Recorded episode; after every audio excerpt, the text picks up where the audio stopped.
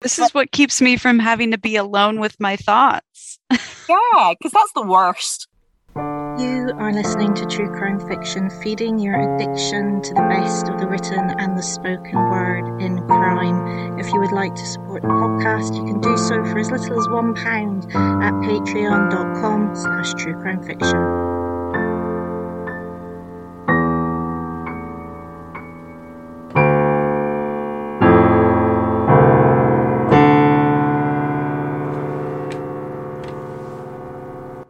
We all like to think that we know people, that we make good choices, that we are ethical in our behaviour. And strangely, although never stated, it is the tension between how we would wish to see ourselves and the reality of whom we actually are, which is at the centre of Believe Her.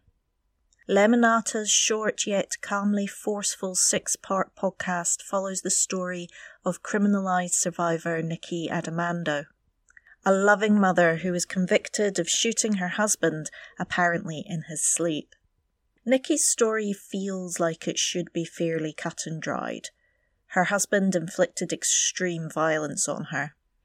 Heating up a metal spoon and pressing it to her genitalia is just one horrific act in a long list of bruises, strangulation marks, and rapes, many of which were recorded and uploaded onto Pornhub. The list of witnesses is also long. There is a midwife and forensic nurse practitioner who documented Nikki's injuries. The therapist who watched the revenge porn the police who also did the same, the parents of other kids who saw the bruises, who remain concerned about Nikki's welfare for years. There can be very little doubt that Nikki was the victim of a sustained and escalating violence and killed her husband when he threatened the ultimate form of control by killing her, taunting her that her children would be left alone. It feels very clearly like self defense rather than murder. However, that was not the way the police, lawyers, judge, and jury saw the situation.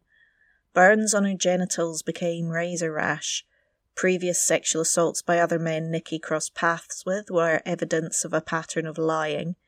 Bringing her children up vegetarian and wanting in laws to ring before they came round became acts of control Revenge porn was the outcome of liking it kinky, and, well, if it was as bad as she said it was, why didn't she leave?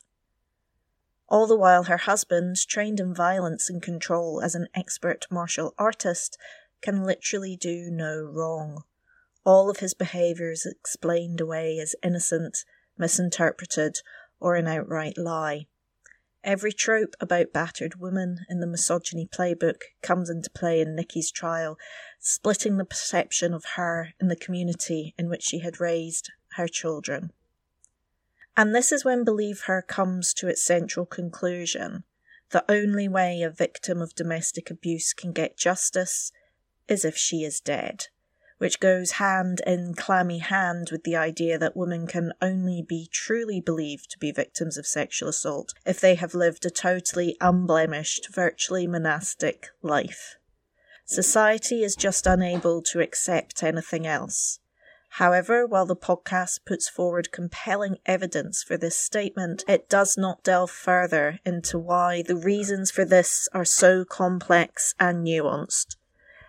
Those who doubt Nikki or even blame her are interviewed, and we hear from them, as we so often hear now, that they just did not believe a man like her husband, kind, charming, and nice, could behave in such a way.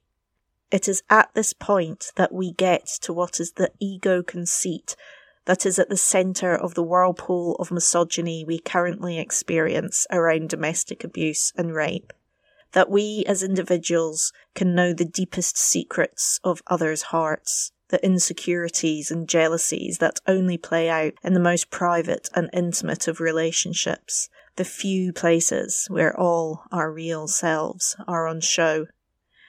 It does not appear to matter how many family annihilators wipe out the existence of the people they are meant to love the most. Shocked colleagues and neighbours still talk about what a nice, quiet man he was We still do not believe that if we as individuals have judged a person to be safe, that maybe we are not seeing everything so majestically omnipresent we consider ourselves to be. We need the smallest amount of information to make this judgment. With Chris Grover, it was being a gymnastics coach. Being seen by parents behaving well at his job on a weekly basis meant many could not believe that behind closed doors, in secret, he was also an abuser. Just as for some, being seen on a cinema screen provides exactly the same protection. It appears that because the general public cannot fathom the idea that they may not know someone they see on a regular basis fully, that abused women have to suffer our inability to admit that we might not know everything, or always be the best judge of those we have fleeting or parasocial relationships with, that most of the time we only see small fractions of the people around us. Our lack of humility when it comes to our own opinions means men are innocent by dint of being familiar, and women are only innocent when dead.